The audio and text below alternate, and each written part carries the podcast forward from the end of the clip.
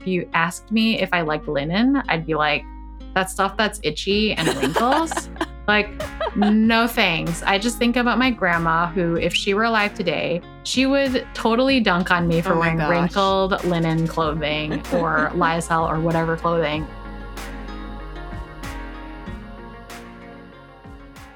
Welcome to the Asian Sewist Collective podcast. The Asian Sewist Collective is a group of Asian people from around the world brought together by our shared appreciation for fiber and textile arts and our desire to see more Asian representation in the sewing community.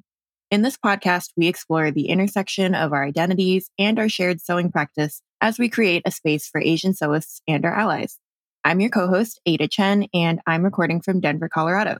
Denver is the traditional territory of the Ute, Cheyenne, and Arapaho peoples. I'm a Taiwanese American marketer turned entrepreneur, and these days you'll find me running my own all natural skincare business called Chuan Skincare, that's C H U A N, and sharing my marketing tips on my blog, The Cultivate Method. Most importantly for this podcast, you can find my sewing at i.hope.sew on Instagram. And I'm your co host, Nicole. I'm based out of Chicago, Illinois, the original homelands of the Council of the Three Fires, the Ojibwe, the Potawatomi, and the Odawa people. I'm Filipinx American, and I'm a woman, and a lawyer by day and a sewing enthusiast the rest of the time. You can find me on Instagram at Nicole Angeline Sews. Before we dive into this week's episode, Nicole, can you tell us about your current sewing project? Uh, we can talk about the wrap dress too. What pattern is that? It's a it's a it's a uh, McCall's pattern. It's one that I've had for Mm. a while. Uh, 8021. Okay. Have you made it before? No. And when I first got it, it so it's a it's a special occasion pattern. It's you know Mm. um and I don't love this make. I'll be honest, but it's growing on me. Um because the, the pattern itself is super cute. And if you look it up using the hashtag, you'll see that most people make it as a party dress. And it's a very easy pattern, like super easy, very not size inclusive, uh, big four. That's how they roll. But in my head, I was like, this will make a great simple wrap dress that I can, that with this particular fabric, you know, it's a crepe, it's a poly crepe. Um, fantastic pattern. I love it. And um, like it'll also be a nice swim cover up uh, Yeah. so that it's versatile for travel and whatnot. But I first, when I first made it, I was like, this is a bathrobe. This looks like a bathrobe. and I was like, how do I not make this look like a bathrobe? And I think you had like said, how do you make it clothes so you aren't flashing people? no, it's more just like it just looks like a bathrobe to me and not a wrap dress. And I was like, uh, okay, um, I guess this is what it looks like. And uh, so I haven't put, so I do need to still install the snaps into it. I'm just trying to figure out the best way to do it because I do want to be able to wear it open uh, as Mhm. just a, a swim cover up, or it would even be really cute with just like shorts and a t-shirt underneath, or even like jeans and a t-shirt. It's it's Mhm. I made the version that goes to my knees, but you can make a shorter version. Uh, I don't know. Yeah, I just feel a little bit meh about it, but I'm gonna wear it because I think it actually does look nice, but I feel less excited about it. I don't know if you've ever had that, like where Many. like you, you people, other people are like, "This is that looks great." What are you talking about? I'm like, I believe you. like I'll have to, I'll have to take your word for it. But um, yeah. I too have had that. I actually, when my sister arrived, I pulled out like a good chunk of my closet of both ready to wear and a lot of me made wearable toiles that I just wasn't in love with or didn't fit exactly right. And I think I was talking about this last time, but I basically pulled them out for her to try on. She sorted through them. Some of them were automatically like, no, that's not my style. And she tried on about half of them and she's keeping the first pair of Clyde pants that are too large for me. And then I believe the first or the second Atlas top with the weird darts Hmm. that don't quite fit my bust and another ready to wear shirt. And there were a lot of like me mades in there that I was like, not in love with this or like it needs a small fix. And I'm not, I'm not a big like fixer after you make something. Like I hate Yeah. hate seam ripping, but I was really proud of myself that I there was one of I made two of my Jalie skirts and one of them I accidentally sewed in the shorts like rotated 90 degrees. Okay. So the side the side yeah. pockets became a front and a back crotch pocket. I mean, you could still use it that way if you want. yeah, I posted it on my Instagram stories and everyone's like, that's hilarious. And I wanted to wear it out yesterday and I was like, you know what? Screw it. Like I have 15 minutes before we go. It's a knit. They're both like knit poly, like all of the, fa- it's two different fabrics, but they're both knit poly. And I was like, I could seam rip this. Like it's just a zigzag stitch. I didn't serge anything. Mm-hmm. So I just went at it. It took out of the 15 minutes I gave myself, it took me 12 minutes to seam rip and three minutes to reattach correctly. but I was really happy when I did that. So now I have a pile behind me of the things that my sister didn't want that I think I can probably adjust if I just give myself kind of the mental space to make it actually work for me. Yeah it's uh, for me i feel the same it's difficult for me to make those final tweaks so i, I need to do the thread uh, thread loops on the sides mm. for this to mm. hold the belt and then i need to install the snaps and i'm like maybe i'll just do it on the plane or when i get there because I, I, it's hard for me to it's difficult for me to revisit something that i feel feels complete-ish yeah yeah like, yeah I'm like and if also i'm ready to move on to something else i'm like this is good enough um, but i do need to i think i could skip those steps for the, like the vacation if I do want to move on to something in terms of like mm-hmm. my timeline. But but I know it'll be harder for me to to come back to this um, if I don't do it. So we'll see. Last week, we started talking about mindful fabric selection, and we walked you through the resource usage and waste that the fashion industry creates as a result of our overconsumption. We mentioned that on an individual level, the best way to have positive environmental and social impact is to try to pick quote unquote sustainable fabrics. We tried to demonstrate why this is easier said than done by looking at some mainstream fabrics and their pros and cons. For example, recycled polyester keeps plastic out of the landfill, but it still sheds microfibers in the wash. Cotton is natural and will biodegrade, but there's a huge massive problem that we unpacked on crimes against the Uyghurs in China, Uyghurs being um, subjected to forced labor, which includes picking cotton in Xinjiang. Now, this week, we're bringing you part two of Mindful Fabric Selection. We are picking up where we left off by continuing to cover some mainstream fabrics that you may also want to consider when sourcing fabrics for your sewing projects. We will also touch upon greenwashing, especially in the context of dead stock fabric. Then, per the course, Nicole and I want to share what sustainability means to us and how it shows up in our own sewing practices before we wrap up with some other best practices that we found in our research for this episode. So, Nicole, over to you. So, let's shift gears and talk about another type of fabric. Bast fabrics are actually great, and from what we can see, much greener than anything we've talked about today.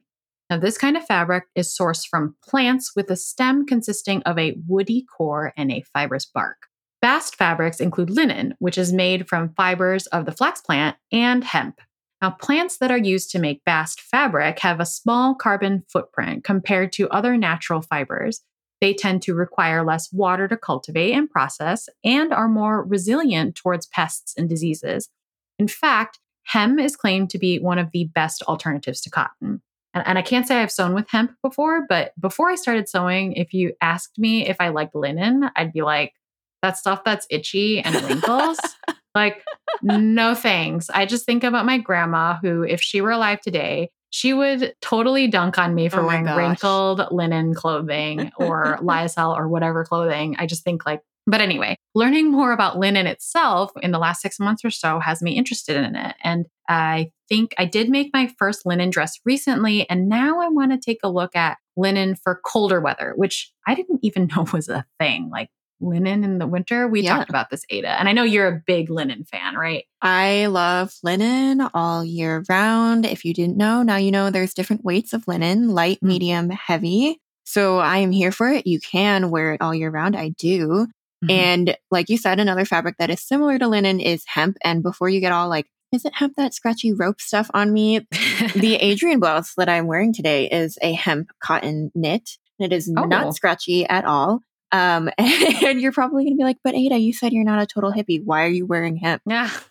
and I would like to point out the industrial hemp and fabric produced from it don't contain any THC, the active in- ingredient in marijuana. I know I live in Colorado. And again, not that scratchy. It is a little stiffer. The hand feel is is definitely something you have to kind of get used to. But if you like linen, might I suggest hemp? A lot of ready to wear brands and some fabric mills are starting to produce more hemp and organic cotton blend fabrics, both in woven and knit form. So, ready to wear, um, referring to garments that you buy that are already sewn together, the opposite of sewing something for yourself to wear. I think most listeners know. Usually, what I've seen in, in ready to wear is a 55% hemp and 45% organic cotton blend. And in knit form, it does feel like a stiffer kind of knit at first. It definitely has less stretch because there's no elastane or spandex woven into it, but it does soften with washing. And in the woven form, especially with that 55 45 blend, it really does look and feel very similar to linen, albeit sometimes with a few more of those like slubs that you get mm-hmm. in texture. Yeah. And hemp fabrics are great because the hemp plant is hardy. Like you said, it requires very little pesticides or herbicides to grow, uses way less water. And in the growing and processing than cotton, about 120th the amount of cotton. It doesn't deplete the land it grows on, and it can be grown on the same plot of land for over 20 years without negatively impacting the soil, unlike cotton. And according to the Guide to Sustainable Textiles, hemp can also produce up to double the fiber yield per hectare than cotton, meaning we need less land to grow hemp, which is amazing. And it is super breathable and stronger than cotton. I can personally attest to wearing it. It is very breathable. You can wear it on a 90 degree day and sweat your butt off and be fine. And meaning that means that basically if you make a garment with a hemp or a hemp blend, the garment should hopefully last longer, whether you produced it or a ready to wear brand produced it. The to me, like hemp sounds really exotic and I rem- I like I'm like oh interesting and I'm reminded of our conversation from last season about orange silk. Yeah, remember orange silk. So I mean, I'm only just, I, I, I use that to say like, is hemp hard to find since you've already sewed for it? Like, can you, is it easy to find? I just literally never, I've never looked for it. So I don't know. I guess I was really surprised that it is kind of hard to find. It's getting easier for sure. But when I started to look for it, only a few shops had it and and still not every shop carries it. It can be a little bit more expensive, I will say that, than a pure cotton blend. So I found like the one I'm wearing, this knit from Matchpoint Fabrics, who no longer are in business, but Matchpoint Monthly is the same woman, Michelle, writing that beautiful newsletter. And she had a lot of her whole thing was about sustainability. So she had some knit options in different colors. Then I started to see at my local craft store, Fancy Tiger, that they have had some in the past. Although I think by the time I saw it on the website, they had already sold out of like the good colors. so it was like mm-hmm. the weird colors I didn't want to make something out of that were left. And recently on my trip to New York, I went fabric shopping and was able to find quite a variety of colors in terms of like neutral colors and pinks, plums, greens, blues that were all the same 55 45 blend in knit, at least that I was really happy with. So it is out there. You definitely have to look for it. Not everyone will have it. And if you're looking for it, you're probably going to find it in a more like quote unquote sustainability minded fabric shop than, you know, anywhere out there. I, I've never seen it, to be fair, at any like big box fabric shop or mm-hmm. chain like that. Okay. Well, that's interesting. I, like many things while working on this podcast, I always want to, I always learn something new and want to take a look myself. So thanks for that info. Yeah, I will say also, like, I own two ready to wear dresses made from the same 55 45 blend in a woven. It does look very, very similar to linen, so much so that when people who don't sew, like, see me in those dresses, same dress, different colors, they're always like, ooh, nice linen dress. And I'm like, it's actually hemp. mm-hmm, mm-hmm, mm-hmm. But if you, listeners are curious, the designer of those is Aliya Wanek, A L I Y A last name W A N E K, and she is based in Oakland. And I happened to find her and some of my new favorite slow fashion folks in the Bay Area at a sample sale that they were doing together a few years back. So, really grateful to have found them. Still follow her. She makes a lot of stuff with linen and hemp blend, or sorry, not linen, hemp and cotton blend. So, if you're curious or you want some inspo or you want to know what the hand feel will look like or the drape, definitely check out her page because she makes with the knits, she makes sweaters and sweatshirts, and she also makes fantastic dresses and robes. So, besides my love letter to hemp, let's talk about dead stock next. So, dead stock is pretty much fabric that hasn't been able to sell. It might be old. It could be fabric with minor damages that was rejected by the company who ordered it. Surplus fabric because the company who purchased the fabric ordered too much intentionally or not, or scraps from a factory's cutting room floor. And it's important to know that dead stock isn't the same as what's called available stock fabric. Available stock fabric is fabric that a factory overproduces because they know it will eventually sell, like a plain knit jersey that's commonly used in t shirts. And this happens for a couple of different reasons. Fabric production involves a huge, complex machine or set of machines that dye, print, knit, and weave fabric and require multiple people to operate. These machines are so big that they basically take up an entire city block or multiple. And it is far easier for a mill to produce extra fabric to sell at a discount rather than to shut the machines off as soon as the order is fulfilled. And this extra fabric is never intended for the landfill. Instead, they know it will end up being used to make lower price clothing for a developing economy. Or if a mill is really unable to sell that fabric, they could just leave it in storage or pass it on to a fabric jobber. Now, I think the term jobber has been more and more commonly used, I think, in, in the sewing world recently over the last few years. But a jobber is basically someone who takes fabric from various places to resell at a premium. And they're just like another cog kind of in that fashion supply chain. I have never heard of that one before. so this was before this episode. I was like, oh, okay. Uh, today I was this old when I learned about jobber. I listen to a lot of fabric and sewing and fashion podcasts. So maybe it's just me. Fair. so Mood Fabrics is a major jobber who makes dead stock and available stock fabric accessible to home sewists like us. And before you go hurrying to their store or their website to part ways with your hard earned cash, we do want to remind you that there have been various instances recently and not so recently where Mood partook in some form of cultural appropriation when it came to their designs and even ableism when talking about having fabric stashes and glorifying mental illness. So people have called them out on Instagram, but they have been ignored by Mood in return. So just a reminder.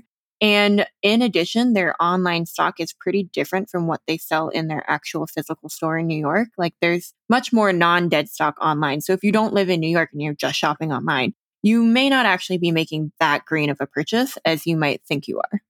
I can't say that I've shopped Mood yet, but it's interesting that they are a jobber and are part of this supply chain. Now, it seems that dead stock isn't even really as eco as or green as we're made to believe, and it sounds a lot like greenwashing to me. Oh yeah. And Ada used yeah she you used the word greenwashing a couple times early on, so let's go ahead and just define it for our listeners. The term greenwashing was coined in 1986 by environmentalist Jay Westerveld, and in short refers to when a company spends more time and energy promoting how environmentally friendly it actually is rather than focusing on the actual reduction of its environmental impact. So, all show, no action type thing. The irony. Yeah. Well, we put a Business News Daily article in the show notes that discusses the history of greenwashing in a little bit more detail and goes beyond uh, fashion and fabric. Now, from our research, the biggest problem, as you may have already picked out, seems to be transparency.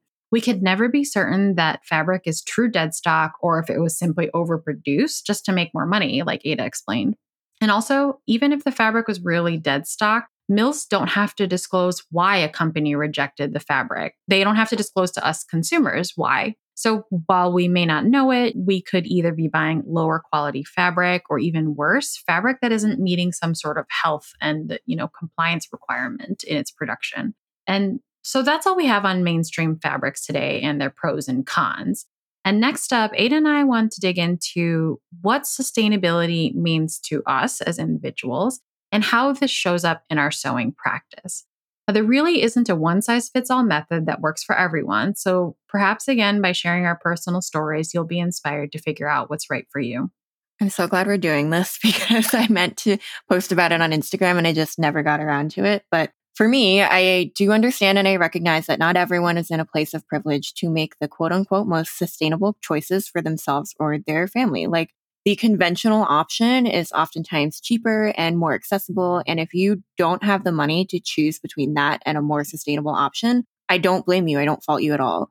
Right. There have been times where I literally have had $20 in my bank account and that's it. And I understand now that I have over time gained an immense amount of privilege to be able to make more sustainable choices in my day to day life, in my business and how I run it, and in my hobby, which is sewing. And so there are two points I want to make about sustainability. The first is that for those of us who may have grown up with immigrant parents, we probably experience some sort of ingrained scarcity mindset. And that is that mindset is inherently sustainable in a lot of ways like a lot of the sustainable practices people tout nowadays like reusing your mason jars or saving your tupperware from takeout buying in bulk going to a refill store have naturally just been part of my life because they were the more economical option for my immigrant family and maybe yours too Yeah. And there was a post that went around, gosh, sometime earlier this year where it was like, Filipino moms have been sustainable for as long as they've been around. And it's like, it was a funny, like, you know, funny TikTok video or whatever. And it was like opening up the I'm I'm I'm laughing because because this is still true. Like opening up the butter, the I can't believe it's not butter container, and oh, there's leftover soup in there. like it's just, like, like I mean, and and it is it is something that is just like those types of individual actions. You know, I know that in our household we're taken it, they they were taken from the lifestyle that my family had to live in the Philippines. Like we didn't need to save butter containers, and I still save jars I think my husband doesn't like that. Like like glass jars. I'm like, there's there's like a shelf of glass jars that I've washed and functionally sanitized to use again. But I just wanted to jump in and share that because I'm like, yeah, this the that Filipino moms are sustainable just cracked me up because it was just so relatable. It was so relatable. And a lot of it goes back to like cooking and food, right? So on the weekends we used to have xifan or like congee porridge. And the toppings that you would put on it came in glass jars because they were like different types of pickles. So you had all these different jars of pickles. And eventually, when you got to the bottom of that jar, you would empty it, you would wash it out, you'd probably take the label off or not sometimes. And then that jar would end up holding like dry goods in your pantry or in your in our closet. And so it'd be like dried shrimp or like dried beans kind of stuff in there. And it was hilarious because a few months ago, maybe last year even, we had bought those jars. We had finally gotten through of it because, you know, there's only two of us. So there's only so fast that you can eat those pickles. And mm-hmm. I had all these jars at one time. And my partner was like, there are too many jars and they don't match. Are you gonna like what are we using these for? Like, can you just can we get rid of them? And so instead of getting rid of them, the next time I went to one of the refill stores around here, which if you don't know what a refill store is, basically like you bring a container or you buy a container there to refill like home goods, so soap, detergent, mm-hmm. all that kind of stuff. And oftentimes it can be cheaper on the per ounce basis than what you're buying at Target. But I brought all of them to this one store and I was like, hi, I know sometimes people come in and they can't afford a jar. Do you want like five jars that I have cleaned, yeah. sterilized, and taken the label off of? Yeah. No, that's a good use of it. And we'll go back to sustainability in just a second, but I want I like you said about labels, it just made me laugh because I just um I my aunt gave me some cucumbers and there's no way I was going to use them all. So I was like, I'm going to try pickling. But one of the jars where my pickles are sitting, which they just taste like vinegar so far, so I probably did it wrong. But I didn't even bother removing the label. It's still like a spaghetti jar thing. And I was like, yeah, if I remove it, I'm going to do a crappy job and there's going to be junk all over it, or I can just leave the label on. So it's like this spaghetti sauce jar of pickles in there. I just it was just one of it's just funny. Like it's it's so relatable. But go ahead. Sorry, like I mean, like we just do these things in our life, but and yeah. we don't necessarily I wouldn't have seen them as sustainable until recently because they're just like the way we do things. And if these yeah. stories sound like you, I would challenge you to think about the small choices that you make each day that maybe you picked up from a parent or an older relative or a sibling that do end up being more sustainable because they extend the life of goods or repurpose items around your house. And the second point I wanted to make about sustainability is specifically about sewing. I think in the sewing world, we are constantly being prompted to buy, buy, buy. And we're that scarcity mindset is being used again because we're being told this fabric's going to be sold out or this trim or whatever. When reality, you know, when in reality, there's so much fabric already existing in this world, we don't necessarily always need to purchase new yardage. For me, I have, when I started sewing, I did make some purchases Mood was one of them. And now, after learning a bunch more, I try to source my fabrics from existing sources, meaning I don't actually buy a lot of new fabric from fabric stores. Like the holiday season was my last big go at net new yardage from a fabric store that was new. And I spend a lot of my time trying to find good cuts at secondhand and thrift stores, creative reuse stores. And my personal rule is that I only buy the new fabric from fabric stores if I know I won't be able to find it or a similar fabric in good condition at a secondhand shop or without a ton of work to do that because time is money. And so that means yeah. that my fun prints and colors are usually thrifted and basics like cream colored, white colored, black linen, even branded fabrics like Merchant and Mills or Nani Iro, those I will purchase brand new because I know the chances of me finding it secondhand are just so, so non existent. And on top of that, I guess with my fabric choices, I try to stay away from synthetics as much as possible, but where necessary, like active wear, I will opt for recycled materials like Repreve fabric and recycled polythread. So Repreve is, I believe, made from recycled PET plastic bottles, like soda bottles and stuff. Yeah, I've only just learned about the recycled fabrics with regard to activewear because when I started sewing my first swimsuit, I already had the fabric for that, but that you can actually purchase fabrics that are made from recycled bottles, plastic bottles, which I think is really cool and something that I know I'll be looking into for sure. Yeah, there are a few ready to wear brands now that are like advertising this dress with seven water bottles or whatever. To which I say, yeah, recycled polyester fabric has actually been around for quite a few years now. It's just, it hasn't been quote unquote hip cool. And yeah. I think part of my feelings around fabric is that I help sort fabric donations at a local secondhand reuse store about once a week. And that gives me firsthand access to some of these fabrics and notions, as well as supplies for my business. And I will say that shopping these existing cuts of fabric, or even just examining all of them and measuring them so they can get priced, has made me more of a creative and resourceful sewist because I can't just say, like, oh, I ran out. I'll pick up another yard to finish cutting this pattern so I can have, you know, two sleeves or something. I have to make it work with what I have, which means that I get to reduce my own fabric waste when cutting out and more resourcefully use the fabric that has already been produced. And I realized going into recording this episode, I guess I technically am a zero waste sewist. Not in that I use zero waste patterns, which I do want to explore. I don't create scraps that go into the trash bin. All of my scraps have a purpose. So out of like knits, I will cut scraps for underwear. They don't have to be the same color. Nobody's going to see that besides me. I will also turn scraps of wovens into masks or small accessories. I will also turn them into like a fabric rope to kind of uh what is it braid them into like a fabric rope rug that I'm working on. It's a slow mm. process because it takes yeah. a lot of fabric to make one of those, but it's been a good way to use wovens and for anything that becomes like a little tiny slice or thread bits and stuff like that, I actually use larger cuts that I can't use in, as a pattern piece and make them into tiny pillows and everything goes into them as like pillow stuffing. And I've been gradually making like multiple tiny pillows to stuff into my scrapbuster closet core poof because that pattern, let me tell you, that poof is actually quite large when you put it together. Yeah, I've heard. It's hard to fill it. Like I have been at it. And admittedly, you know, I don't have as many scraps because I'm doing all these things before that stuff becomes filling but I don't, I haven't thrown any fabric out to the landfill, which makes me feel a little bit better. And like I mentioned before, you know, sorting all the fabric at the, the thrift store has put it into perspective for me, right? Like the donations often come from estates or when someone's downsizing or can no longer sew. And there's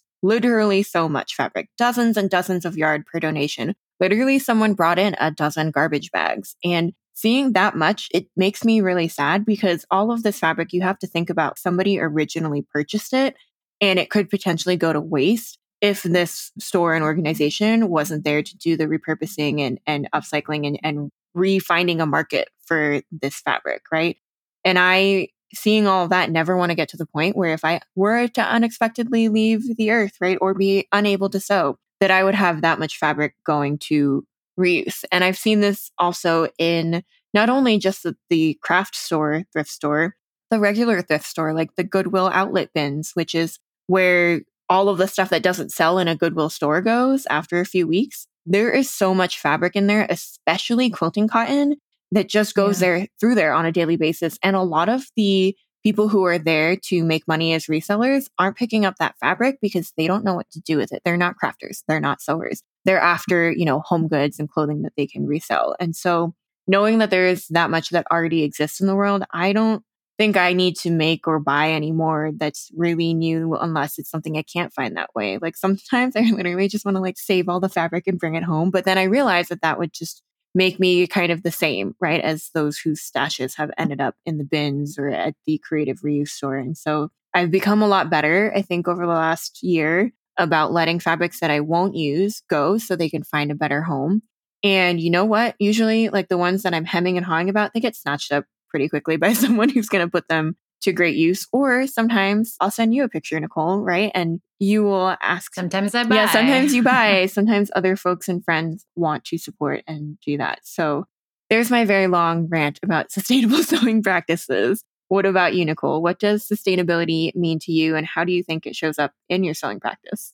I think before I get to that, one thing I do want to re-emphasize, if I haven't already, is just that, you know, if you have a large stash, if you buy a bunch of stuff, I'm not sitting here judging you right now, and Ada is not either. I think that get just that's not I think sometimes when I think about topics like this, I'm like, man, I am doing a shitty job.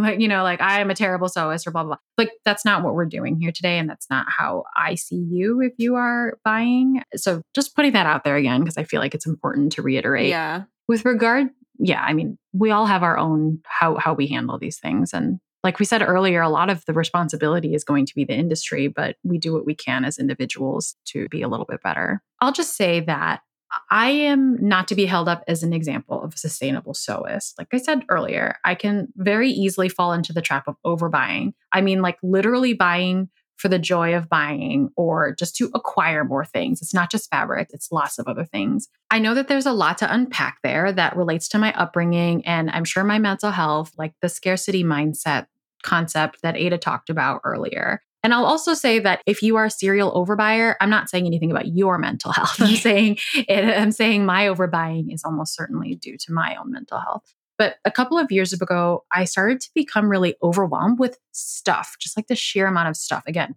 long before I started sewing. And I'm still currently working on trying to be responsible about getting rid of that stuff. Usually it's mostly clothing. So it's mostly things that I, I put on my body and that I liked for a little bit and then just left. Of course, the pandemic impacted how my relationship with clothes and probably everyone's relationship with clothing. And so I'm just like stuck with all this stuff that I don't wear and that I don't want to wear whenever life, quote unquote, returns to normal. So I'm working on responsibly getting rid of all of that. And uh, that's an entire other podcast about what that means. But we did talk a little bit about sending stuff to Goodwill isn't necess- might not necessarily be the best thing. So I've got spent many hours uh, working through that. But of course, when I started sewing, guess what happened? You bought fabric fabric all day, every day. like, and at the, and at the very beginning, I did not know what I was doing. Like, I was just like, this is pretty, this is cheap, this is you know like and and and so all the stuff that I do want to get rid of now is stuff that I did buy in those early months because I was like, oh, I could use this like. Lots of quilted cotton. Like, like, what am I going to do with that now? Now that I'm not making masks, right? But I guess I could use those for masks. Um, you know, I can, I can true, I, you might have you might have witnessed one of these transactions ada but i can purchase dozens of yard at a oh time and not bad enough yes. Like i can do it. Like and i'll feel guilty about it later but at the time nothing can stop me. And so that's part of my sustainability journey. That's like me trying to be more mindful about buying habits and sometimes the word mindful uh, is used so often it loses all its meaning. But for me it's really just trying to buy things that i'm truly excited about. Not not about the price not about it on its own, but something that will have a purpose already in mind. And if I stick to that rule, which I don't all the time, that requires slowing down. Like that requires me to say, do I have a project in mind? I don't ask myself, do I have a use for this? Because I don't have a use for any of this fabric. like, like it's not, it's pleasure. It's something that I like to do. And then if I really do love something, I make a note of it and I come back to it the next day or later in the day if the sale, sale's still going because I can't stop being myself, you know. Um, and I think that these habits automatically curb the overbuying that I engage in and that I, I can engage in and, and have. Even after I've said no more, Nicole, um, I have fallen down that rabbit hole. And I do think that there are some sewing, there's a few sewing challenges out there right now, but in the past, the what was it? There's a whole whole 30 fabric challenge by Jacinta Green from Pink Mimosas by Jacinta. There was also a 60 day no buy challenge earlier this year that you, Ada, and I we did together. And that was put on by So Legal Chick and I believe Cherie's Academy. But um, we'll put links to like those posts in the show notes because I know that they're going to do them regularly. But those types of challenges for me also help uh, allow me to reframe my mindset with regard to consumption and it makes it easier because those types of challenges you don't feel like you're doing them alone. Yeah. Uh, like I was messaging you a lot during the 60 day challenge. I was like no no? Okay. I mean same right? Like there's that level of accountability when you do a challenge like that that i do think really helps us and i like to call people who help me with accountability or if i help someone with their accountability my accountability buddy. That's so many syllables. So I think it's cute though. Like you're my it is cute. fabric band accountability buddy. And I do think that when you frame it like that, it's very similar to kind of that ban. Not even, I didn't call it a ban, but like that uh, challenge that I set for myself two years ago to only shop ethically and sustainably made clothing. Like having that and giving myself rules and holding myself accountable, like telling my friends that's what I was doing. That's why I couldn't buy this thing that they linked me to really did help me think more consciously, I guess, about what I was buying. Yeah. So sustainability, number one, is curbing the overbuying. That's what it is for me. And it's hard and it's a, it's a difficult thing to do. Oftentimes it's difficult for a period of time and then it's almost like a weight lifts after you've been doing it for so yeah. long. And like 45 days is easier than 30 days of no buying, you know. Um, but it's a, for me, it's a process. It's something that I think I, I, hope I will break myself permanently of it someday, but I am okay with being somebody who has to work on it. And the other side of sustainability for me is somewhat of a newer journey, and it is trying to pick more quote unquote natural fabrics and stay away from poly. But like I have loads in my stash. And there's a lot of reasons to like polyester, like color. It, they, it holds color really well. So you can get all these amazing, fantastic designs, stretch, drape, and sweat wicking.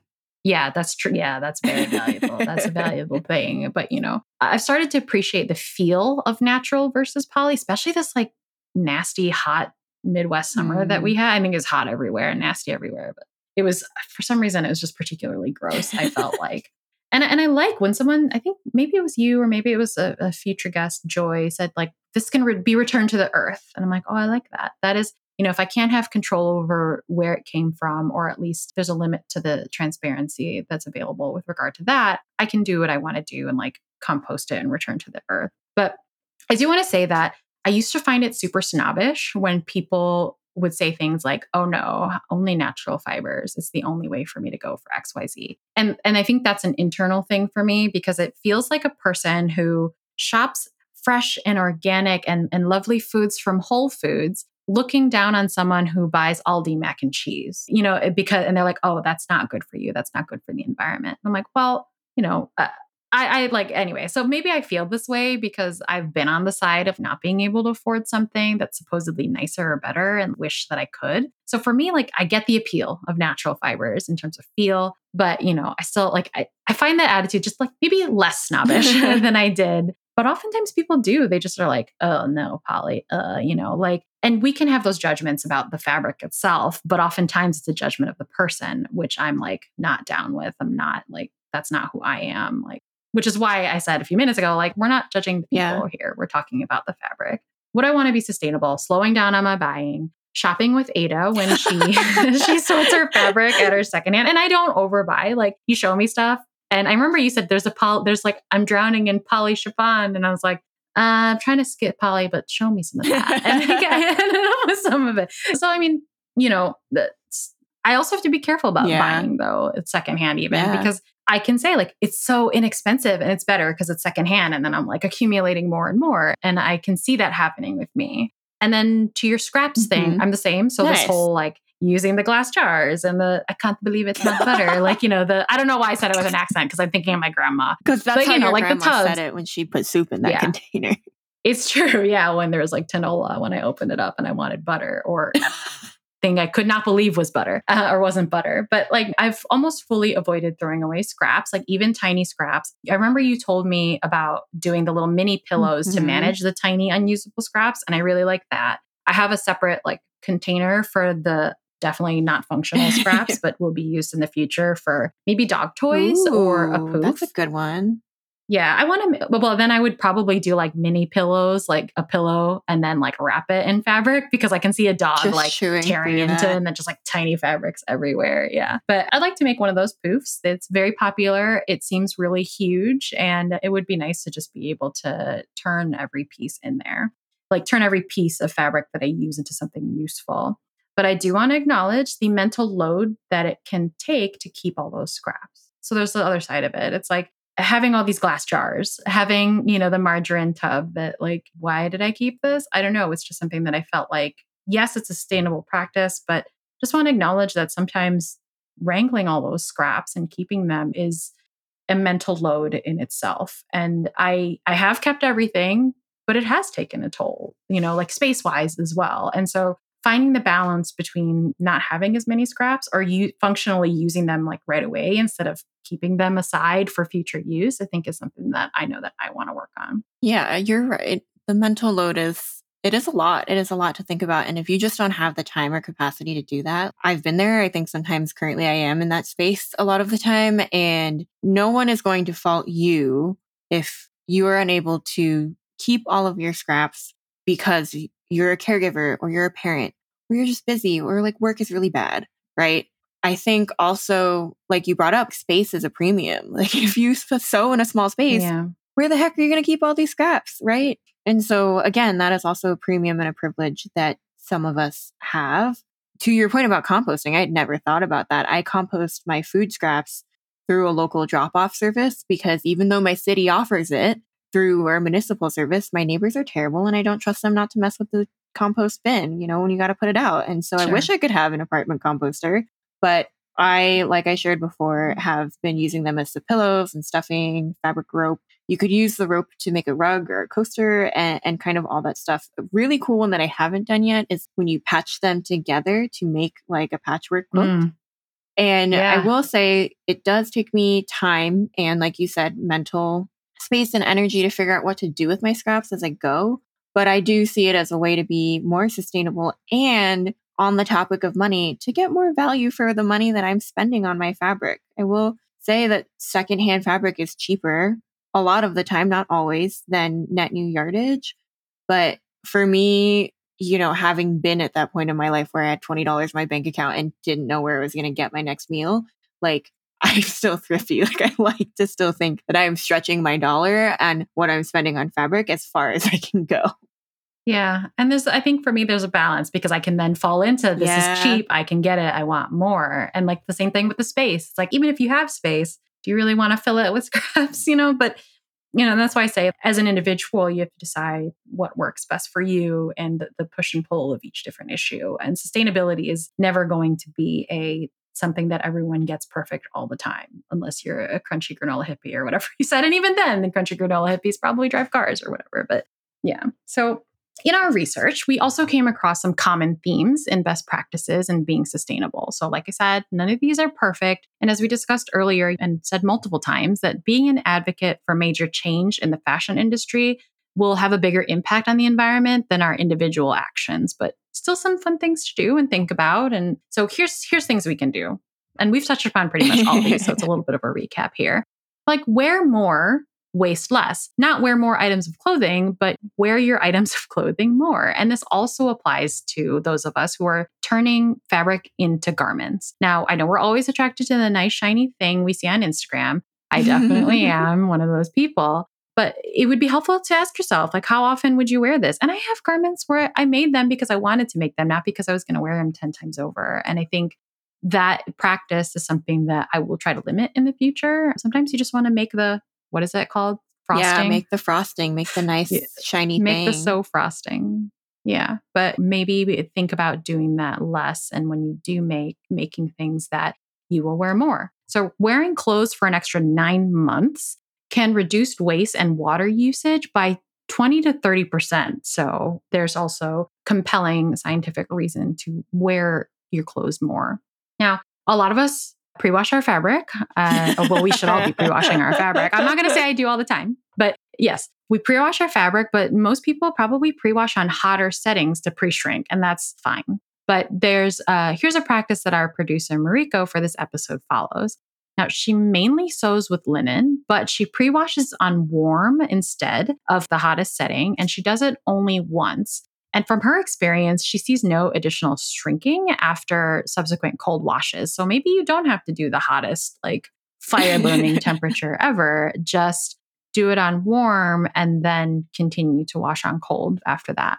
And something I talked about a lot is stop shopping. Like occasionally there are, you know, there are sewing challenges that encourage us to sew from our stash, which I think is another one that's out right now, or do no buy month. But you know, maybe this is something that we can think about all the time. I will say, I will confess that after the 60 day buy, I felt like I was free. Yeah. I felt like I was like, now I can buy this, now I can buy that. And I think that it's probably the opposite effect that the challenge was supposed to have on me. And I think maybe it's just one of those things where if you reduce like you reduce your calories or something for like a, a sh- like to something extreme and then when you're allowed no you go back you continue to go back to old habits. But like the challenges are helpful to get you in the right mindset but then think about extending and continuing that mindset throughout your practice all the time. Uh, take inventory what you have of what you have like that helps a lot i think you know. If as long as you as if you know what you have you're less inclined to just go out and get something that you feel like you need when i know ada you've said multiple times it's like well i have stuff in my stash that would do maybe it's not like the latest and greatest, but this works for what I have. And then buying secondhand or vintage, um, and or potentially dead stock. Like old fabric is fantastic for toiles. You know, you don't have to buy new muslin fabric if you're going to make toiles, as long as the fabric that you've picked up has a similar drape and weight to your final fabric. Give those old textiles a new life um, instead of buying new. Yeah, you might even be able to make a wearable toile. So, as you can see, there isn't really a single way to incorporate sustainability into your sewing practice, and certain ways might work better for you compared to others for a lot of different reasons, such as your financial situation, the time you have to sew, and so on. So, we encourage you to take a look at what your sewing workflow looks like, and if you can, make small changes here and there to make it more green. And feel free to share your tips and tricks with us. I will take all the tips that I can get. This is a journey that we can all take together. You can DM us on Instagram or shoot us an email, and we'd love to learn from you. Thank you so much for joining us on this week's episode of the Asian Sewist Collective podcast. Next week, we will be welcoming Jennifer Weiss on our show. She is the founder of Workroom Social, a sewing studio based in Brooklyn, New York. If you like our show, please consider supporting us on Ko-fi. Your financial support helps us with overhead expenses and will allow us to give a little back to our currently all volunteer team who work so hard to provide you with new content each week and our guests who also volunteer their time. The link to our Ko-fi page can be found in the show notes. Ko-fi is spelled K-O-F-I, so it's ko-fi.com slash Asian Sewist Collective, and you can find that link on our website, on our show notes, and on our Instagram account. Check us out on Instagram at Asian Sewist Collective. That's one word, Asian Sewist Collective. You can also spread the word and tell your friends. We would also appreciate it if you could rate, review, and subscribe to this podcast on Apple Podcast, Pocket Cast, Spotify, or wherever you get your podcasts. All of the links and resources mentioned in today's episode will be in the show notes on our website. That's AsianSewistCollective.com. And we'd love to hear from you. Email us with your questions, comments, or even voice messages if you want to be featured on future episodes at AsianSewistCollective at gmail.com. This episode was brought to you by your co hosts, Ada Chen and Nicole Angeline. This episode was researched by Erica Y and Eileen Leung and produced by Mariko Abe, edited by Henry Wong. Thank you so much to the other members of our collective who made this week's episode a reality. This is the Asian Sewist Collective podcast, and we'll see you next week.